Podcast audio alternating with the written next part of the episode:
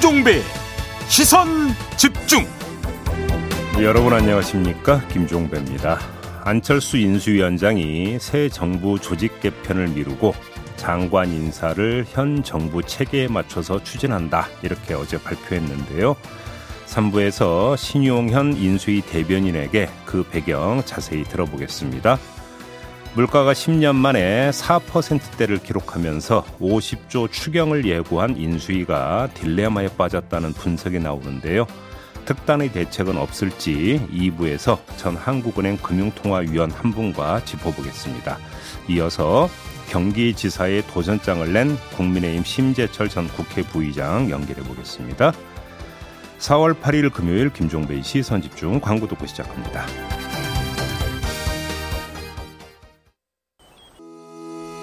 시선 집중은 촌철님들의 다양한 목소리를 기다립니다. 짧은 건 50원, 긴 건 100원인 문자 메시지 샵 8001번, 스마트 라디오 미니와 유튜브 라이브로도 시선 집중과 함께 하실 수 있습니다. 믿고 듣는 진품 시사 김종배의 시선 집중.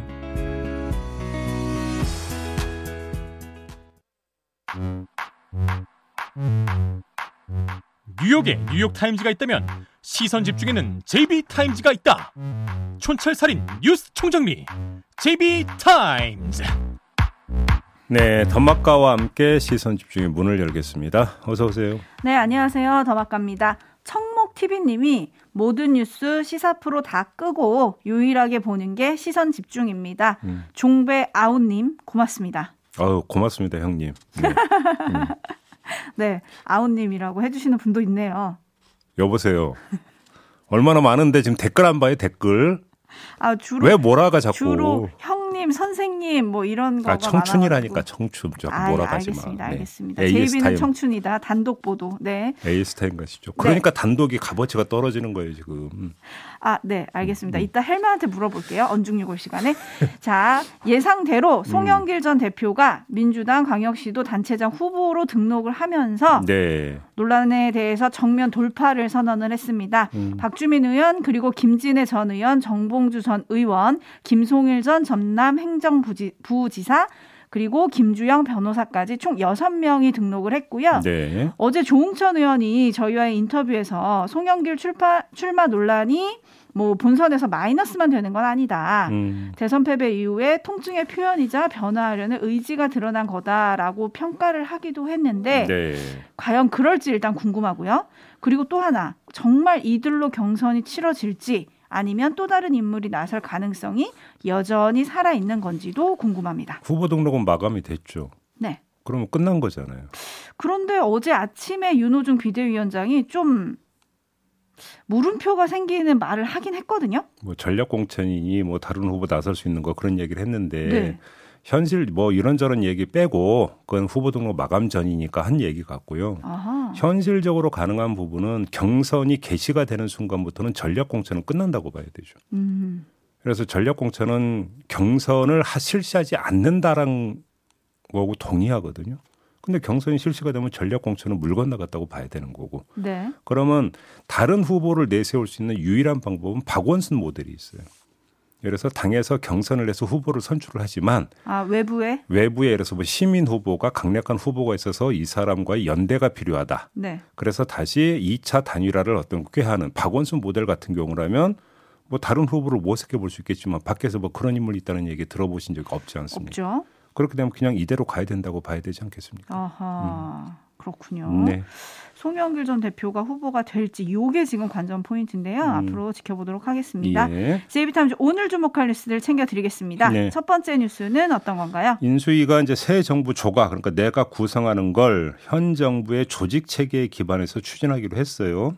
여성가족부도 이렇게 되면 일단은 좀 존치가 되는 거 아니겠습니까? 일단은 스테이 이렇게 되는 그러니까 거죠. 여성가족부 장관도 이렇게 되면 인선을 해야 된다는 이야기가 되는 건데 안철수 인수위원장이 어제 이 내용으로 브리핑을 했는데요. 그 대목 잠깐 들어주시죠.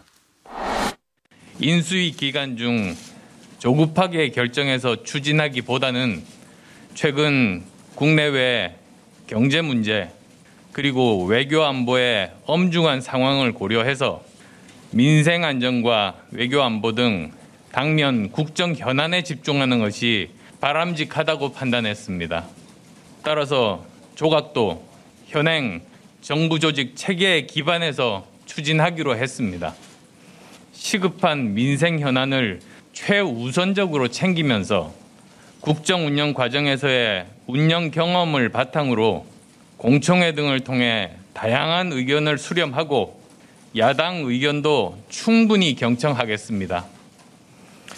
그것을 바탕으로 차분하고 심도 있게 지금 시대 흐름에 맞는 정부 조직 개편안을 만들고 추진할 계획이라는 점 말씀드립니다. 네, 파란 하늘님이 정부 조직 개편도 철수하나요? 라고 해주셨고, 네. 적토마님은 말도 많고 탈도 많은 여가부라고 해주셨는데, 음. 이거를 어떻게 봐야 되나요? 일단 지금 상황 논리를 댄 거잖아요. 안보 위기에다가 민생 위기가 겹쳤으니까 일단 급한 불부터 꺼야 되는 거 아니냐. 이게 지금 조금 전에 이제 그 안철수 인수위원장이 했던 그 논리의 핵심 아니겠습니까? 네. 뭐 그러니까 그렇다고 치는데요. 근데 지금 여기서 삐져나오는 지금 논란거리가 한두 가지가 아닌데 제가 몇 가지 예를 한번 들어보겠습니다. 지금 산업자원부와 한 몸체를 이루고 있는 게 통상부문이잖아요. 통상교섭본부잖아요. 그렇죠. 근데 이걸 떼어내서 외교부와 합쳐서 외교 통상부로 만든다는 방안이 인수해서 집중 논의됐다는 보도 있었죠. 네. 그런데 윤석열 정부가 그 시점이 언제가 될지 모르지만 만약에 그렇게 개편을 한다면 외교 통상부의 수장은 누가 되어야 될까요? 외교와 통상을 두루 아우를 수 있는 수장이어야 되지 않겠습니까? 교과서적으로 본다면. 앞으로 내다본다면, 네. 그런데 현 정부 조직 체계의 기초에서 그냥 장관을 일단 뽑으면 외교에만 정통하면 되는 거 아닙니까? 그렇지 않나요? 네. 물론 인사 단계에서 나중에 외교 통상부로 바뀔 걸 염두에 두고 인사 포석을 놓을 수는 있겠죠. 음. 그러면 그 사실을 공직 사회는 모릅니까? 공무원들은? 당연히 알 거 아닙니까? 그러면 동요하지 않고 일 열심히 할까요? 그러면 위기 어떤 그 진화에만 진력을 다할까요? 오히려 그런 어정쩡한 상황이 음. 더 일손 안 잡히게 만드는 거 아닙니까? 그렇죠. 어차피 우리는 문 닫는 부처가 될지도 몰라. 뭐 이런 생각이 들 수도 있겠죠. 그러면 결국은 같은 문제 발생하는 거 아닌가요? 그다음에 또 하나 여가부 장관은 일단 임명했다가 나중에 부처를 없애면 장관직 없어지는 거잖아요. 그러면 인사청문회도 해야 되잖아요. 국회는 또. 하겠죠. 그러면 시간 낭비, 역량 낭비, 예산 낭비 아닙니까? 네. 왜 이래야 되는 거죠? 아, 혹시 열심히 하고 뭔가 미래가 보인다 그러면 존치시켜 주려고 그러나? 그러니까 지금 이제 그래서 이게 혹시 그 여성가족부 폐지를 워낙 세게 이야기를 했는데 네. 워낙 지금 뭐 또 여성단체를 시위도 하고 막 이러고 있지 않습니까? 그래서 퇴로를 열어야 될 것 같은데 이렇게 해서 지금 퇴로를 여는 거 아니냐. 그래 존치하려고 하는 거 아니냐라는 추측도 나오고 있는데요. 네. 근데 인수에서는 계속 못 박는 발언은 계속 나오고 있지 않습니까? 네. 그래서 이제 그렇게 보기도 힘든 부분이 있고 그래서 이게 지금 워낙 위기 국면이니까 일단 일부터 하자라고 하는 논리가 과연 성립이 될 수 있을까? 솔직히 고개 갸우뚱거리는 부분이 있고요. 그래서 그러니까 다른 쪽에서 나오고 있는 분석이 지방 선거를 염두에 뒀기 때문 아니냐라는 또 분석이 나오고 있잖아요. 음. 예를 들어서 지금 대선 과정에서 여가부 폐지라고 하는 것이 어떤 어, 결과를 그러니까 갖고 왔는지 세상이 다 알지 않습니까? 만약에 지방선거를 앞두고 여가부 폐지를 밀어붙이면 이것이 또 지방선거 민심에 악영향을 주는 거 아니냐. 네. 이 점을 보고 있던데 만약에 정말 지방선거를 의식해서 그랬다라면 여가부만 봐서도 안 돼요. 예를 들어서 제가 하나만 더 말씀을 드릴게요. 인수위 주변에서 교육부 얘기가 계속 나오지 않았습니까? 폐지가 될 수 있다는 얘기가 지금 나오죠. 네, 교육부 폐지할 수 있다는 얘기도 나오고 대개편할 수 있다는 얘기도 나오고 네. 그래서 이제 교육 단체나 그 교육 부문에서 안 된다라는 또 입장도 연달아 나온 바가 있었고요. 근데 주목해서 봐야 되는 게 지방 선거는 교육감 선거고 동시 실시가 돼요. 아, 그렇죠. 그렇죠. 이 교육감 선거도 대단히 중요한 선거인데 만약에 지방 그러니까 교육감 선거를 앞둔 상태에서 교육부 폐지든 뭐든 대개편이든 밀어붙이고 이렇게 되면 교육감 선거에서 전국적 의제를 만들어내게 되는 겁니다. 음. 그러면 그것이 어떤 영향을 미칠 것인가? 이것도 만약에 지방 인수위가 지방 선거를 고려를 했다면 이것도 당연히 고려를 했다고 봐야 되는 거 아니겠습니까? 아하. 교육부 만약에 어, 존폐 문제를 집중적으로 논의를 한 게 맞다면 그 전제를 깔고 그렇지 않습니까? 네. 이 점도 함께 봐야 되는 거죠. 지금 많은 분들도 약간 제이비 의견에 동조를 하시면서 음. 지방선거 얘기를 많이 해주고 계신데요. 음. 5697님은 지방선거 지나고 나면 여가부 폐지 계획을 밝힐 것 같습니다. 라는 의견 보내주셨고 3595님도 여가부 일단 뭐 존재하는 거는 선, 지방선거 여성표를 계산한 건가요? 라는 의견을 지금 보내주고 계신데요. 반면에 이런 의견을 보내주신 분도 계세요. 꺽정이님은 지지율이 떨어지니까 더 싸우면 손해라고 생각한 게 아닐까요? 고세현님, 공약 꼭 지켜야 하나요? 라고 말하는 것처럼 느끼신 것 같아요. 이런 의견 보내셨고, 음. 뚜기님을 비롯한 많은 분들은 그럼 집무실 이전도 조금 신중했어야 되는 거 아니냐? 음. 이런 의견을 또 보내주고 계시고요. 네. 봄빛님은 음. 대통령 바뀔 때마다 조직 개편하지 말고 있는 부서를 더 일 잘하게 하는 방법과 좋은 정책을 고민해 주셨으면 좋겠습니다. 아, 그 사실 그거는 큰 이야기라 제가 이제 한 번도 말씀을 안 드렸는데 정부 조직 개편이라고 하는 것은 시대가 바뀌고 그러면 정부의 업무 영역이 달라지니까 그에 맞춰서 일하는 정부가 되기 위해서 조직을 바꾸는 거잖아요. 그런데 시대의 흐름이라는 게 5년마다 한 번씩 바뀌냐. 음, 그잖아요. 그렇죠, 그렇죠. 이거는 네. 사실 좀 따져봐야 되는 문제인데 거의 그 이야기 아니 그 저는 필요하다면 정부 조직 개편해야죠. 네. 해야 되는데 그걸 반대하는 게 아니라 정말로 필요한 만큼 하느냐라고 하는 것이고 거기서 낭비 요인은 없는 것도 사실은 따져봐야 돼요. 그렇죠. 이건 소소한 이야기가 아닌 게 한 정부 부처가 개편이 되면 거기에 그 부수 중에 아주 소소한 예산만 몇 억 들어간다고 제가 들었거든요. 네. 예를 들어서 명함부터 싹 바꿔야 되는 거 아닙니까? 아, 명함. 네, 그러네요. 그러니까 거기 이제 소속 공무원들 전원의 명함을 바꿔야 되는 거고요. 이러한 소소한 것부터 시작해 가지고 들어가는 어떤 행정 비용이 상당하다라는 얘기를 제가 들은 바가 있었거든요. 네. 그럼에도 불구하고 바꿔야 되는 건 당연히 바꿔야 되는 건데 그게 큰 시대 흐름에 맞춰서 가는 것이냐. 이건 좀 봐야 되는 부분이 있는 거죠. 네. 7991님 같은 경우는 정부 조직 개편하는데 작은 잡음은 있기 마련이죠. 라고 음. 해주셨는데 네. 잡음을 넘어서 무엇이 더 좋은 방법인가 이걸 음. 또 고민하는 시간이 됐으면 좋겠다라는 네. 생각이 들고요. 제이비타임즈 다음 주목할 뉴스는 어떤 건가요? 윤석열 당선인이 어제 한덕수 총리 지명자 인사청문 요청안을 국회에 보내지 않았습니까? 네. 하지만 의혹은 계속 제기가 되고 있는데요. 한덕수 지명자가 종로구 주택을 AT&T와 엑슨모빌에 임대했다는 사실 어제 전해드린 바가 있지 않습니까? 네. 근데 이 AT&T 이 그 미국 업체가 한덕수 지명자 주택을 임차했던 1993년에 정부로부터 특혜를 받았다는 의혹이 제기가 됐어요. 경향신문이 보도를 했는데 네. 정부가 통신 장비 구매 입찰 참가 자격과 기준 절차 공개 여부를 두고 미국과 신경전을 벌이다가 1993년 3월 31일 미국 측 요구를 대부분 수용을 했다고 합니다. 음. 김영삼 정부가 출범한 직후인데요. 네. 음, 근데 AT&T는 같은 해 7월에서 8월 사이에 실시된 한국통신 교환기 입찰에 참여해서 1차 입찰에서 전체 입찰 물량의 22%인 98억 2천만 원의 물량을 수주를 했고 네. 2차 입찰에서는 전체 물량의 19%인 138억 2천만 원어치의 물량을 따냈다고 합니다. 어, 거의 50% 가까이 따낸 건가요? 네. 이렇게 되면? 근, 네. 근데 이때 한덕수 지명자는 상공부에서 중소기업 국장으로 일하다가 어, 정보통신 관련 정책을 담당하는 전자정보공업국 국장으로 93년 1월에 옮겼고요. 이어서 김영삼 정부가 출범하면서 3월에 청와대 통신산업 비서관에 발탁이 됐는데 바로 그 3월 31일에 미국 측 요구를 대부분 수용을 했고 이후에 또 특혜가 이어졌다 이런 의혹인 겁니다. 어, 지금 수국님이 어 이분 소소하게 꼼꼼하신 거 아닌가요?라고 해주셨는데 예. 이런 말이 나올 정도로 조금 의혹이 더 구체화되고 있는 듯한 느낌인데요. 네.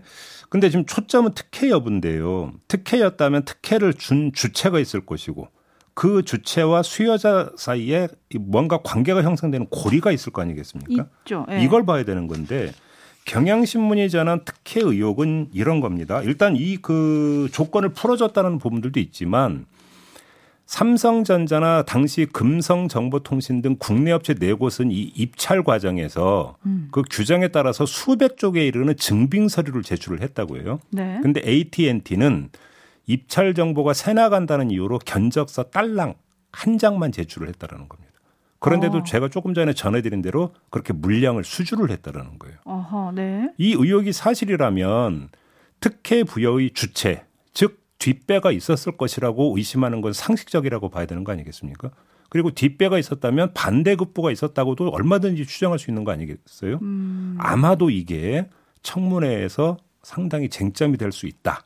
이렇게 봐야 될 것 같고요. 네.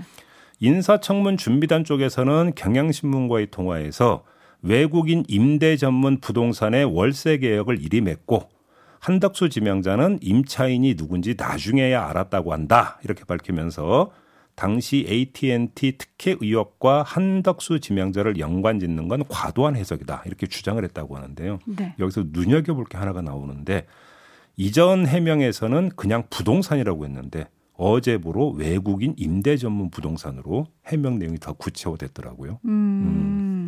한덕수 후보자는 일단 나는 평생 1주택을 유지해 왔다. 음. 그리고 임대 수입은 투명하게 신고를 했고 세금도 냈다. 이 점을 또 강조를 했습니다. 네. 그런데 어제 이런 보도도 있었어요. 이 임대를 내놓을 때 동네 부동산에 내놓은 게 아니라 용산구 유엔빌리지 인근의 중개업소에 매물로 내놨다. 외국인들을 전문적으로 대상으로 하는. 네네네. 음. 그래서 이게 바로 어제 조홍천 의원이 말한 그들만의 리그인가? 이런 생각을 좀 해봤고요. 그러니까 만약에 근데 그렇다라고 한다면 왜 그 통상 부문에 지금 그 고위직에 있었던 분이 외국인 어떤 임대를 알선해주는 전문 중개업소를 일부러 왜 찾아갔을까요? 그러니까 오히려 더 피해야 되는 거 아닌가요? 음... 그게? 음, 네. 음. 청문회 과정에서 더 자세하게 오고 갈 것 같으니까 뭐 이것도 예. 좀 지켜보도록 해야 될 것 같고요. 예. 한편 지금 많은 분들이 이분의 현금 재산에 조금 관심을 또 보이고 계신데 아, 현금만 50억이 넘는다. 네, 네, 네. 뭐 그 부분도 조금 들여다봐야 될 것 같고 또 이 집을 재산 목록에 25억이라고 신고를 했던데 네. 사실 내놓을 때 매물로 내놓을 때는 100억 원대로 내놨다 이런 보도도 또 있었잖아요. 그게 이제 뭐냐면 그 고위 공직자 재산 신고에 있어서 허점인데 공시가격 기준으로 하다 보니까 실, 그러니까 그 실가로 그러니까 저기 신고를 안 하잖아요. 네. 그게 문제인 거죠. 아무튼 이 모든 논란들이 청문회 과정에서 어떻게 음. 공방이 오고 갈지 또 어떻게 해명할지 음. 지켜보도록 하겠습니다. 예. 제이비타임즈 다음 주목할 뉴스는 오디오로 먼저 만나보시죠. 뭐 사안에 대해서 그 최고위원들의 의사를 묻기 위해서 투표를 했고 어, 부결되었습니다. 입당 승인안이 그 때문에 어, 입당 불허라고 쓰셔도 될 것 같습니다. 최고위원들께서 각자 가진 생각대로 했지 저희가 토론도 일부러 하지 않았습니다. 이 사안에 대해서는 이미 다 어, 최고위원들이 각자 입장을 갖고 계실 거라 생각해서 저희가 따로 최고위원 간의 이런 것에 대해서 입장 간의 상호 토론을 하지 않았습니다. 네, 강영석 변호사 복당 문제에 대한 이준석 대표의 발표 내용인데요. 네. 최고위에서 표결 끝에 불허 결정이 내려졌습니다. 음. 이에 대해서 이제 강영석 변호사는 납득할 수 없는 결과다 이렇게 반발을 했다고 하고요. 네. 자 이렇게 되면 이제 관심사는 딱 하나로 좁혀지는 거죠. 무소속으로 출마를 하는 거냐 마는 거냐 이거 아니겠습니까? 네. 이와 관련해서 강영석 변호사는 어제 한 인터뷰에서 예비 후보가 예비 후보가 거둘 수 있는 후원금 상한액이 22억 정도 되는데 후원 방송을 해서 이 액수를 다 채우면 국민들이 나가라고 결정하는 것으로 생각한다 이렇게 말했습니다. 음. 그 방송이 어제 그리고 실제로 후원 그 방송을 했죠. 네. 그래서 이제 문제는 정말로 무소속 출마를 강행하느냐 마느냐 이게 이제 그 마지막 남아 있는 관전 포인트가 되겠는데 여기서 제가 일전에 말씀드린 바가 있지 않습니까? 포인트가 두 가지. 하나는 박심의 영향이 어느 정도로 미칠 것이냐. 음, 네. 근데 그건 별로 중요할 것 같지 않다고 말씀을 드린 게 경기도라는 지역적 특성도 있고 그다음에 지난 대선 과정에서 예를 들어서 조원진 후보가 이제 나섰지만 당시 득표율이 0.1%였던 걸로 저는 기억을 하고 있거든요. 네. 그런 점 때문에 말씀을 드렸던 거고 가로 세로 연구소 유튜브 채널이 이제 갖고 있는 이 구독자 수 그래서 음. 그것이 표로 얼마나 연결될 수 있느냐. 오히려 이게 제가 볼 때는 좀 관전거리가 될 것 같은데 네. 요걸 좀 지켜볼 필요가 있겠다 싶은 생각이 좀 들고요. 네. 박심의 영향 관련해서 이야기가 나왔으니까 하나 더 추가로 드리면 조금 전에 이제 그 뉴스가 나왔는데 박근혜 씨가 5분짜리 영상 메시지를 공개를 했어요. 네, 대구시장에 나선 유영아 변호사를 그렇죠. 네, 어, 지지하는 어, 내용이었죠. 그 본인과 유영아 변호사 간의 어떤 관계에 대해서 이야기를 한 다음에 이런 말을 그러니까 그 했는데요. 제가 이루고 싶었던 꿈은 대구에서 유영아 후보가 대신 이루어 줄 것으로 믿고 있다. 네. 이렇게 지금 영상 메시지를 띄웠습니다. 네. 유영아 변호사는 지금 대구시장에 도전을 하는 거 아니겠습니까? 그렇죠. 이러면 또 박심이 어느 정도로까지 파워를 형성할 것인가는 경기도에 도전할지 말지는 모르겠지만 도전한다면 강용석 변호사의 케이스는 얘기가 좀 다른 거죠.